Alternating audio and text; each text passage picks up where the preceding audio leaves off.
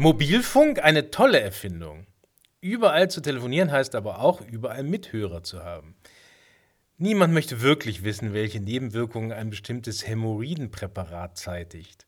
Muss es aber mitbekommen, wenn der Patient auf offener Straße seinen Hausarzt anruft.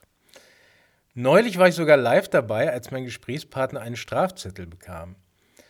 Unwissentlich hatte ich ihn genötigt, im Auto zu telefonieren. Er rief zurück, als er gerade aus einem Parkhaus fuhr. Plötzlich schien das Gespräch abzubrechen.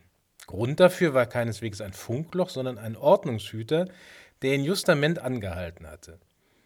Als ich nach einer kurzen Pause die Worte hörte, Nein, Herr Wachtmeister, ich habe nicht am Steuer telefoniert, sondern wollte meine Ohrenschmerzen mit einer entzündungshemmenden App behandeln, wurde mir klar, ich hatte ihm trotz AllNet Flat ein teures Telefonat eingebrockt.